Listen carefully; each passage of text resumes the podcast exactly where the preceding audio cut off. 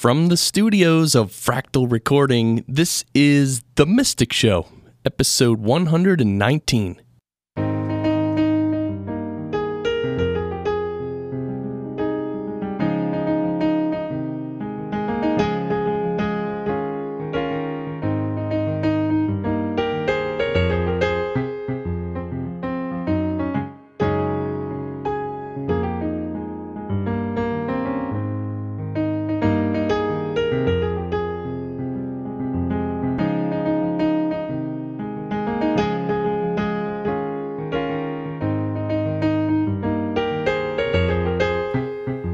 Yes, hello everyone.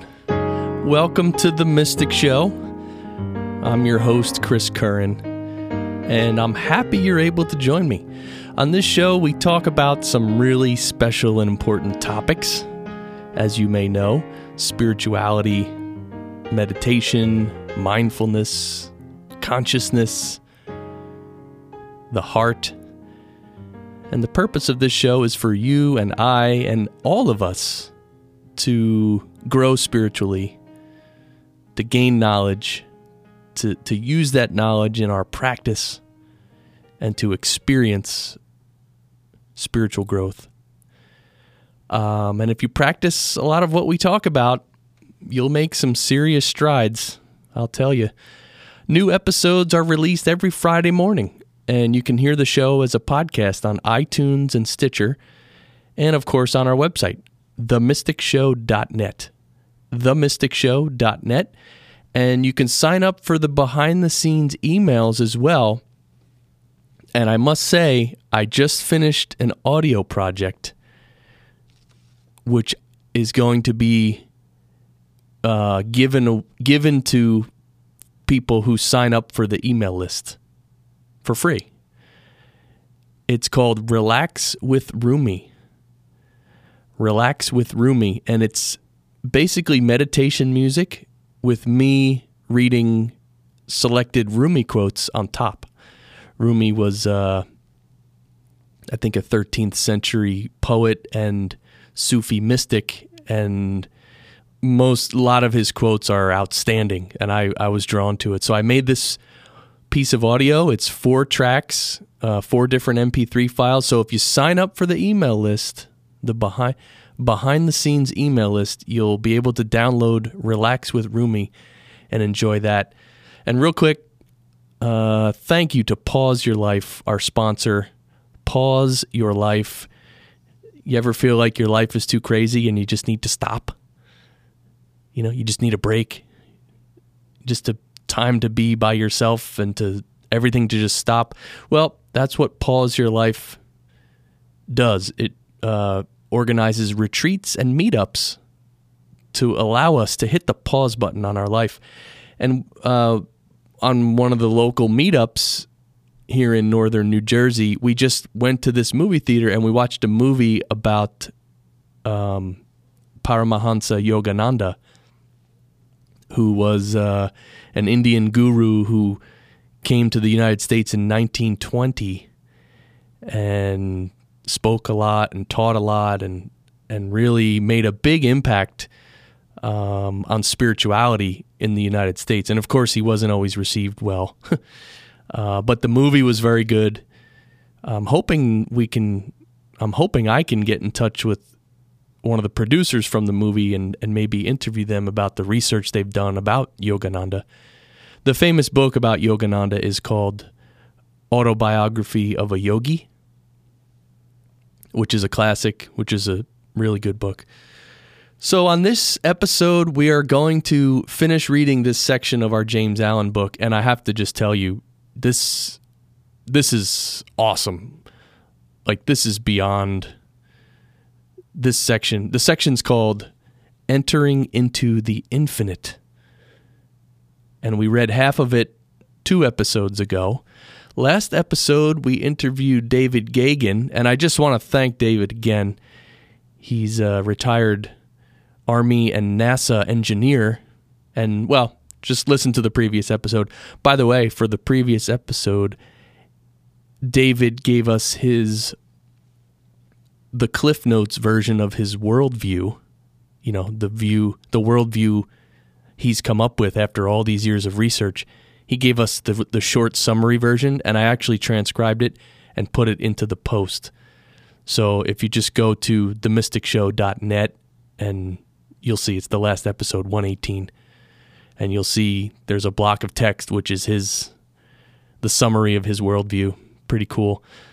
That was by popular demand. A couple of our listeners said hey you should put the text version of that on the website.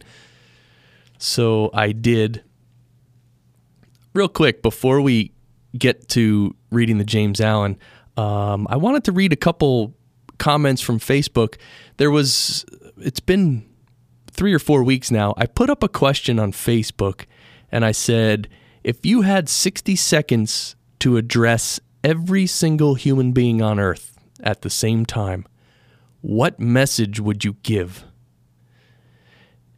You know, I had this idea of, you know, let's just pretend the whole world stops for 60 seconds and they're going to listen to you for 60 seconds. What are you going to say? and I read a couple answers from a few of our listeners, and I'll, I'll i want to read a couple more right now. Um, Colleen's answer was, "When your mission in life is peace and equality for all people who seek the same beliefs, you will be amazed at how you attract like-minded people to you." And your purposes become intertwined to truly make the world better for us now and for the legacy we leave behind us. It almost becomes easy, like putting together a child's puzzle, as long as your heart is free and filled with the love of goodwill for all. And never forget that on a daily basis we should be drawn to help each other and find the ones that are struggling and figure out how to pick them up. I believe that is what being human is, as well as salvation and redemption. Free yourself from your own prison and see how good it feels to serve a higher purpose than just your own. Thank you, Colleen. And Peggy wrote, Hi, Peggy. Peggy wrote, Masters from all walks of life have been telling us the same thing since the beginning of time. We are much more than we think we are. We are all one with this greater energy, source, spirit, nature, God, whichever you're drawn to. Our purpose for being here is whatever we choose that to be. We are meant to be happy and joyful working together. There is nothing that we can't create in this reality. So, thank you, Peggy. That's what uh, Colleen and Peggy would say if they had 60 seconds to speak to the whole world. And David, I'm not going to mention his last name, but you'll you'll know who he is. David's answer was, I am your God, kneel down before me and tremble. so there you go. So let's uh, let's get into reading this James Allen piece. This is the second half of the section called Entering into the Infinite. And just a quick reminder, this is from the book called From Poverty to Power, which was published in 1901 by James Allen.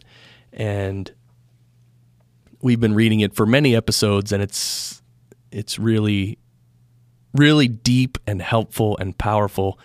So let's just get into it. Again, this is from Entering into the Infinite. The world, the body, the personality are mirages upon the desert of time transitory dreams in the dark night of spiritual slumber. And those who have crossed the desert, those who are spiritually awakened, have alone comprehended the universal reality where all appearances are dispersed and dreaming and delusion are destroyed. There is one great law which exacts unconditional obedience one unifying principle which is the basis of all diversity, one eternal truth wherein all the problems of earth pass away like shadows. To realize this law, this unity, this truth, is to enter into the infinite, is to become one with the eternal. To center one's life in the great law of love is to enter into rest, harmony, peace. To refrain from all participation in evil and discord. To cease from all resistance to evil and from the omission of that which is good and to fall back upon unswerving obedience to the holy calm within is to enter into the inmost heart of things, is to attain to a living, conscious experience of that eternal and infinite principle which must ever remain a hidden mystery to the merely perceptive intellect. Until this principle is realized, the soul is not established in peace and he who so realizes is truly wise. Not wise with the wisdom of the learned, but with the simplicity of a blameless heart and of a divine manhood. To enter into a realization of the infinite and eternal is to rise superior to time and the world and the body which compromise the kingdom of darkness, and is to become established in immortality, heaven, and the Spirit, which make up the empire of light. Entering into the infinite is not a mere theory or sentiment. It is a vital experience which is the result of assiduous practice in inward purification. When the body is no longer believed to be, even remotely, the real man. When all appetites and desires are thoroughly subdued and purified. When the emotions are rested and calm. And when the oscillation of the intellect ceases and perfect poise is secured, then and not till then does consciousness become one with the infinite. Not until then is childlike wisdom and profound peace secured. Men grow weary and gray over the dark problems of life, and finally pass away and leave them unsolved because they cannot see their way out of the darkness of the personality being too much engrossed in its limitations. Seeking to save his personal life, man forfeits the greater impersonal life in truth. Clinging to the perishable, he is shut out from the knowledge of the eternal. By the surrender of self, all difficulties are overcome and there is no error in the universe, but the fire of inward sacrifice will burn it up like chaff. No problem, however great, but will disappear like a shadow under the searchlight of self abnegation. Problems exist only in our own self created illusions, and they vanish away when self is yielded up. Self and error are synonymous. Error is involved in the darkness of unfathomable complexity, but eternal simplicity is the glory of truth. Love of self shuts men out from truth, and seeking their own personal happiness, they lose the deeper, purer, and more abiding bliss says Carlyle, there is in man a higher than love of happiness. He can do without happiness, and instead thereof find blessedness. Love, not pleasure. Love God. This is the everlasting yea, wherein all contradiction is solved wherein whoso walks and works, it is well with him. He who has yielded up that self, that personality that men most love, and to which they cling with such fierce tenacity, has left behind him all perplexity, and has entered into a simplicity so profoundly simple as to be looked upon by the world, involved as it is in a network of error, as foolishness. Yet such a one has realized the highest wisdom and is at rest in the infinite. He accomplishes without striving, and all problems melt before him. For he has entered the region of reality and deals not with changing effects, but with the unchanging principles of things. He is enlightened with a wisdom which is as superior to ratiocination as reason is to animality.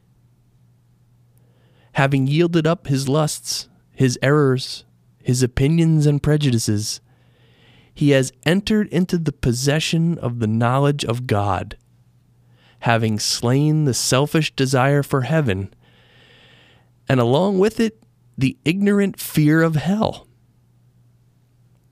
Having relinquished even the love of life itself, he has gained supreme bliss and life eternal, the life which bridges life and death and knows its own immortality. Having yielded up all without reservation, he has gained all and rests in peace on the bosom of the infinite. Only he who has become so free from self as to be equally content to be annihilated as to live, or to live as to be annihilated, is fit to enter into the infinite. Only he who, ceasing to trust his perishable self, has learned to trust in boundless measure the great law, the supreme good, is prepared to partake of undying bliss. For such a one, there is no more regret, nor disappointment, nor remorse. For where all selfishness has ceased, these sufferings cannot be. And whatever happens to him, he knows that it is for his own good, and he is content, being no longer the servant of self, but the servant of the Supreme. He is no longer affected by the changes of earth. And when he hears of wars and rumors of wars, his peace is not disturbed. And where men grow angry and cynical and quarrelsome, he bestows compassion and love. Though appearances may contradict it, he knows that the world is progressing and that, through its laughing and its weeping, through its living and its keeping, through its follies and its labors, weaving in and out of sight, to the end from the beginning, through all virtue and all sinning, reeled from God's great spool of progress, runs the golden thread of light. When a fierce storm is raging, none are angered about it, because they know it will quickly pass away. And when the storms of contention are devastating the world, the wise man, looking with the eye of truth and pity, knows that it will pass away, and that out of the wreckage of broken hearts which it leaves behind, the immortal temple of wisdom will be built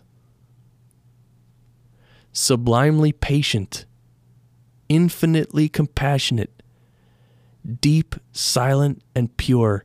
His very presence is a benediction. And when he speaks, men ponder his words in their hearts, and by them rise to higher levels of attainment.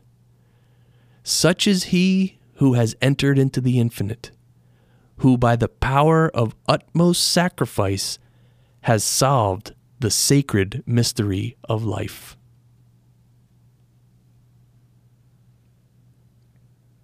and we'll just take a quick break to ponder that.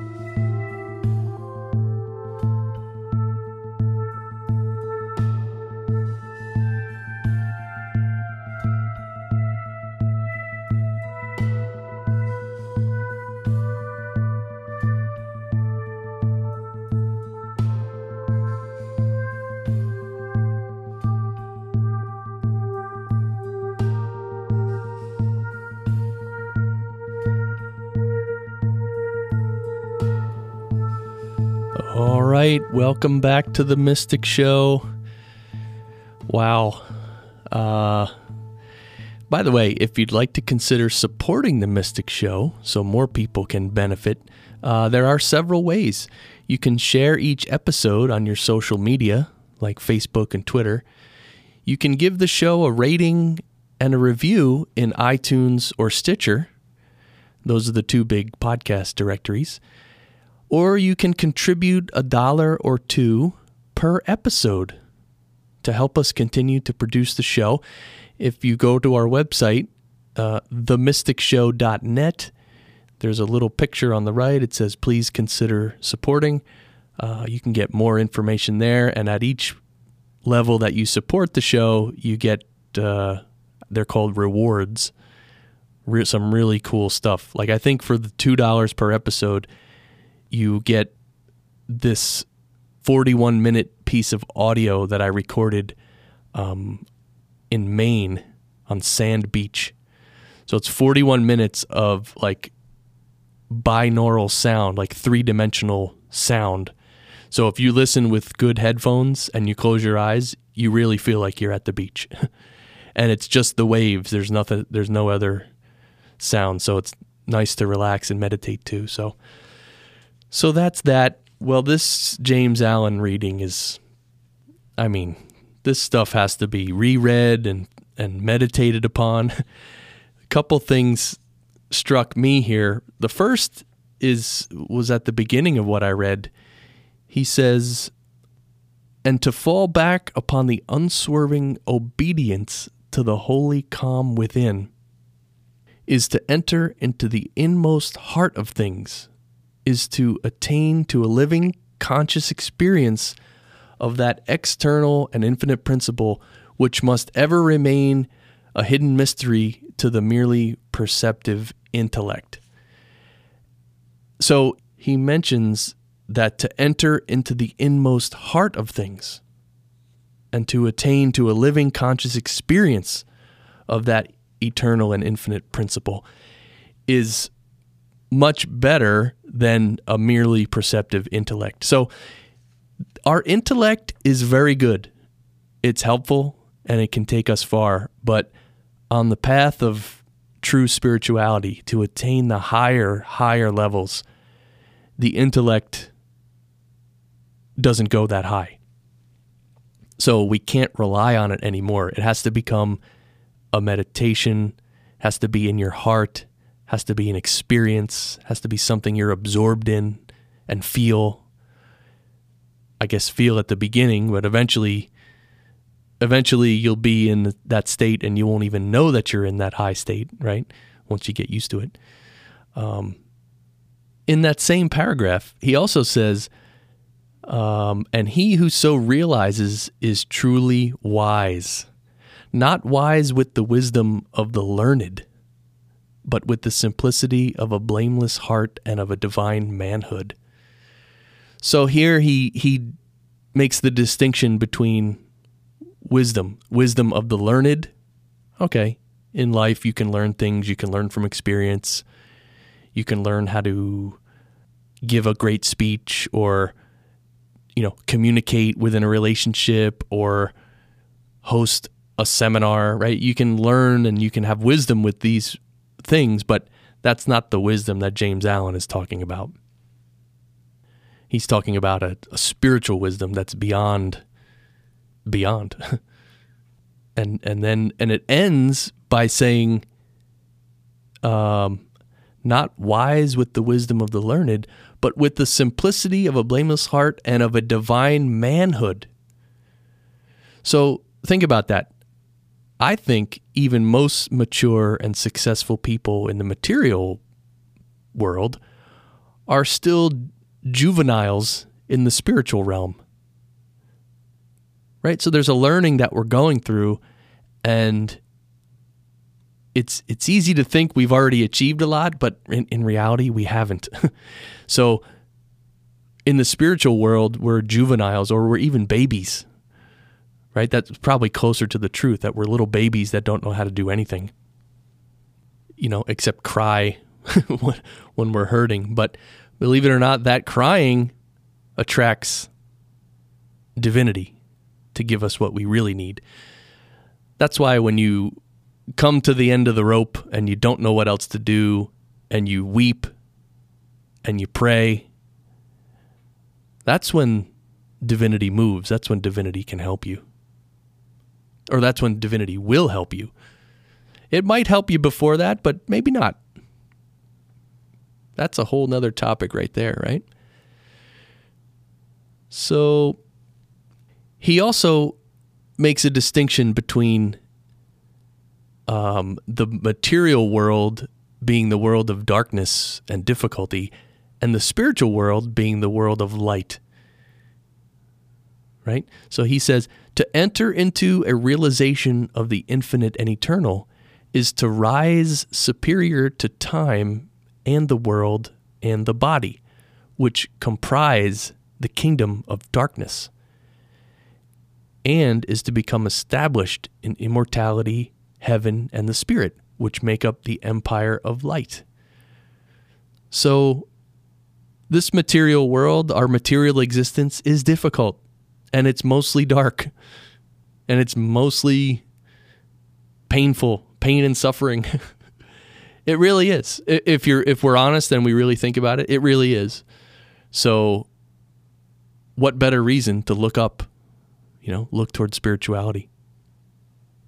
And of course in the physical world, in the material world, there's many people who are part of religions and they they think they're spiritual, but they're really not uh, because they're killing people and all this stuff. Uh, and James Allen, he, he he talks about this.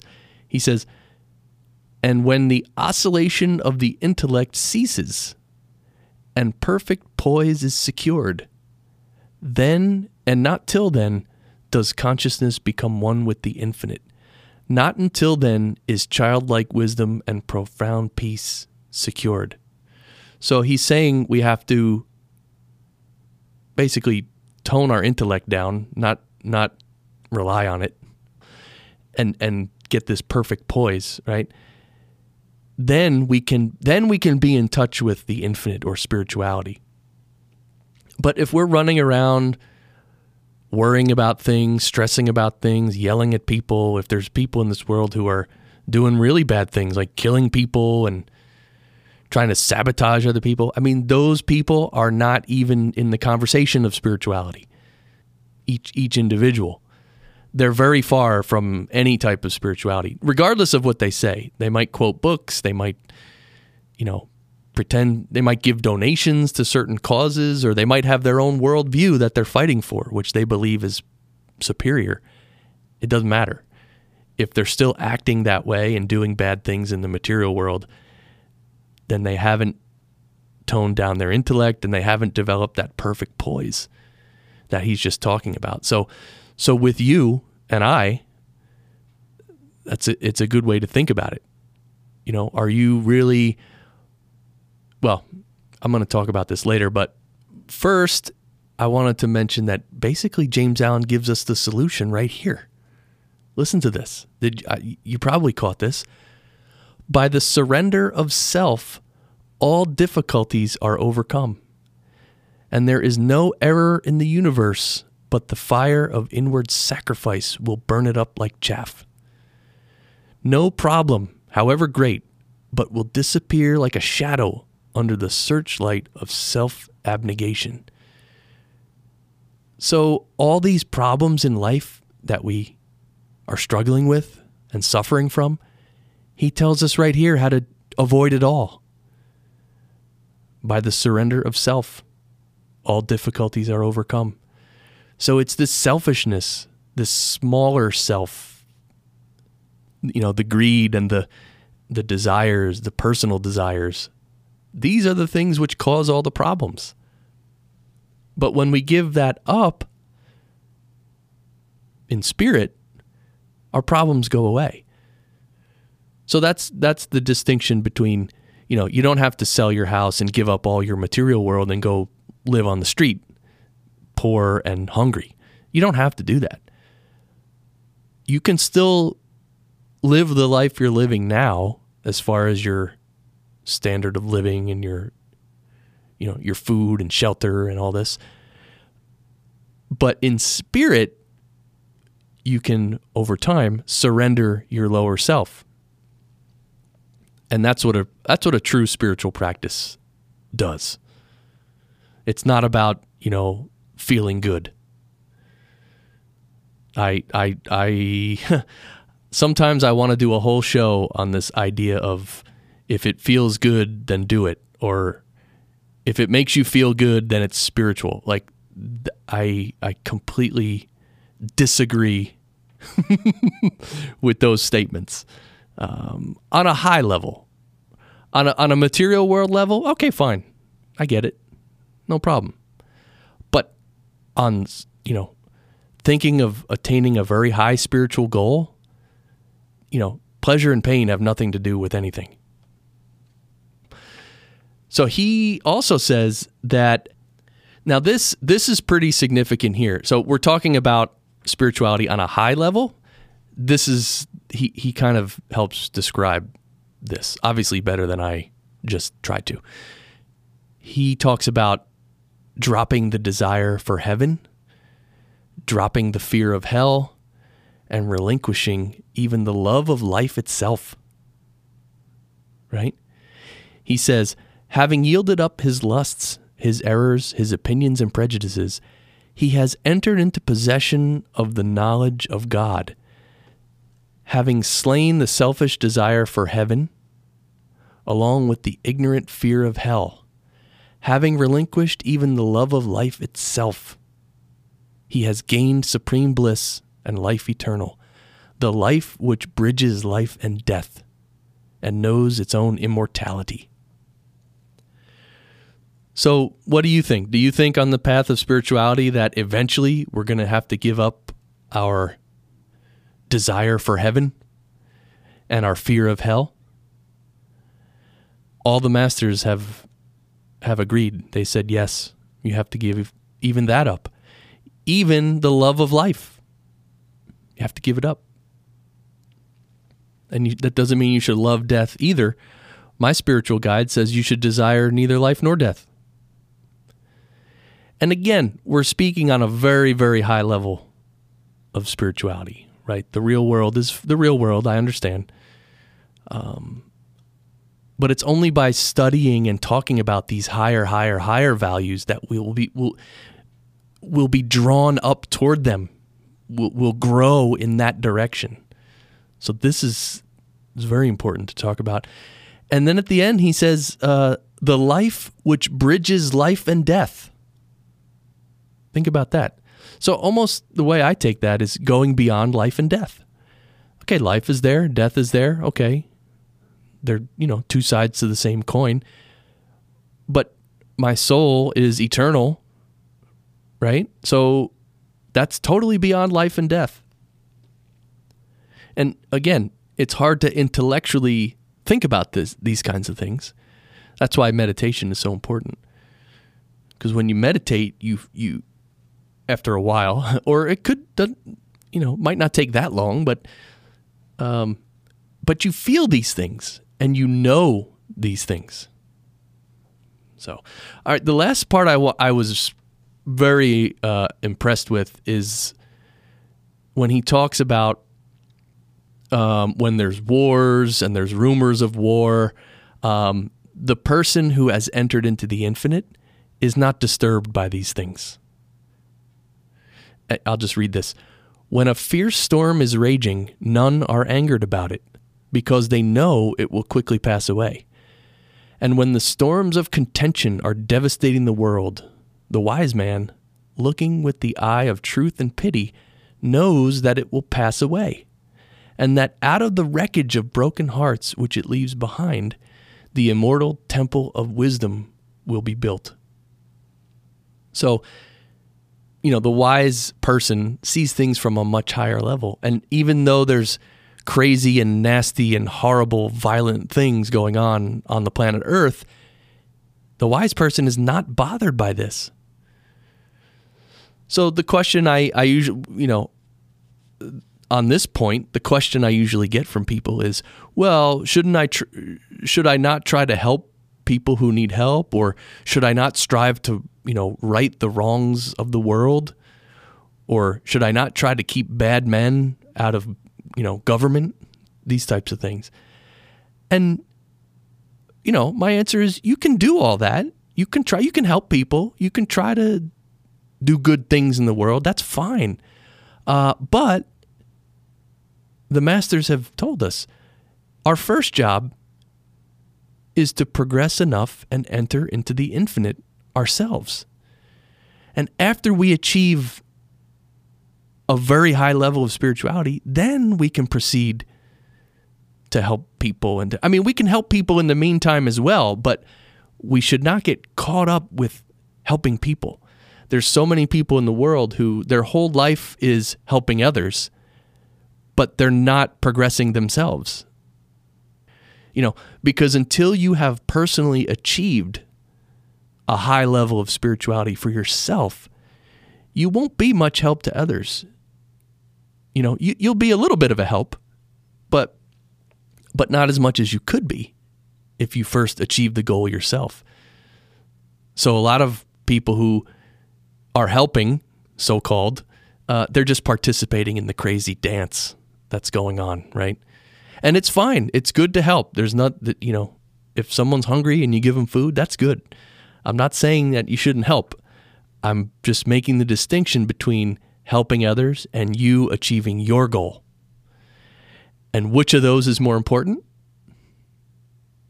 Well, you know what I think. What do you think?